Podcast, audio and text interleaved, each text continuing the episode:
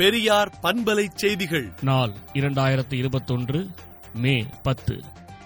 மராத்திய இடஒதுக்கீடு தொடர்பாக உச்சநீதிமன்ற அமர்வு அண்மையில் வழங்கிய தீர்ப்பு சமூக நீதிக்கு இடஒதுக்கீட்டுக்கு எதிரான பேராபத்தை விளைவிப்பதாகும் என்றும் இதுவரை பெற்று வந்த உரிமைகளை எல்லாம் தகர்ப்பதாகும் என்றும் இந்த பேராபத்தில் இருந்து சமூக நீதி பறிக்கப்பட்ட மக்கள் மீட்கப்பட தமிழ்நாடு அரசும் எம்பிகளும் அனைத்து கட்சிகளும் ஒன்றிணைந்து போராடி சமூக நீதியை மீட்க வேண்டும் என்றும் திராவிடர் கழக தலைவர் ஆசிரியர் கி. வீரமணி அறிக்கை விடுத்துள்ளார். செயல்பாட்டுக்காக குறிப்பிட்டுள்ள கால இலக்கை தவறவிடுவதை விட பாஜக ஆட்சிக்கு தலைப்பு செய்திகளில் இடம்பெறுவதுதான் முக்கியமானதாக இருக்கிறது என சோனியா காந்தி கூறியுள்ளார்.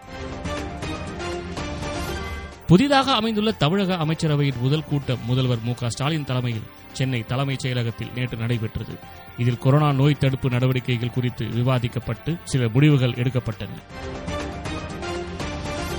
மனுக்கள் மீதான நடவடிக்கைகள் குறித்து தனித்துறை அமைக்கப்பட்டுள்ளது குறித்து தமிழக முதல்வர் மு ஸ்டாலின் அறிக்கை விடுத்துள்ளார். தமிழகத்தில் கொரோனா சிகிச்சைக்கு பனிரெண்டாயிரத்து ஐநூறு ஆக்ஸிஜன் படுகைகள் விரைவில் பயன்பாட்டுக்கு வரும் என சுகாதாரத்துறை அமைச்சர் மா. சுப்பிரமணியன் தெரிவித்துள்ளார். புதுச்சேரி மாநில திமுக சட்டப்பேரவை கட்சித் தலைவராக சட்டமன்ற உறுப்பினர் சிவா அறிவிக்கப்பட்டுள்ளார்.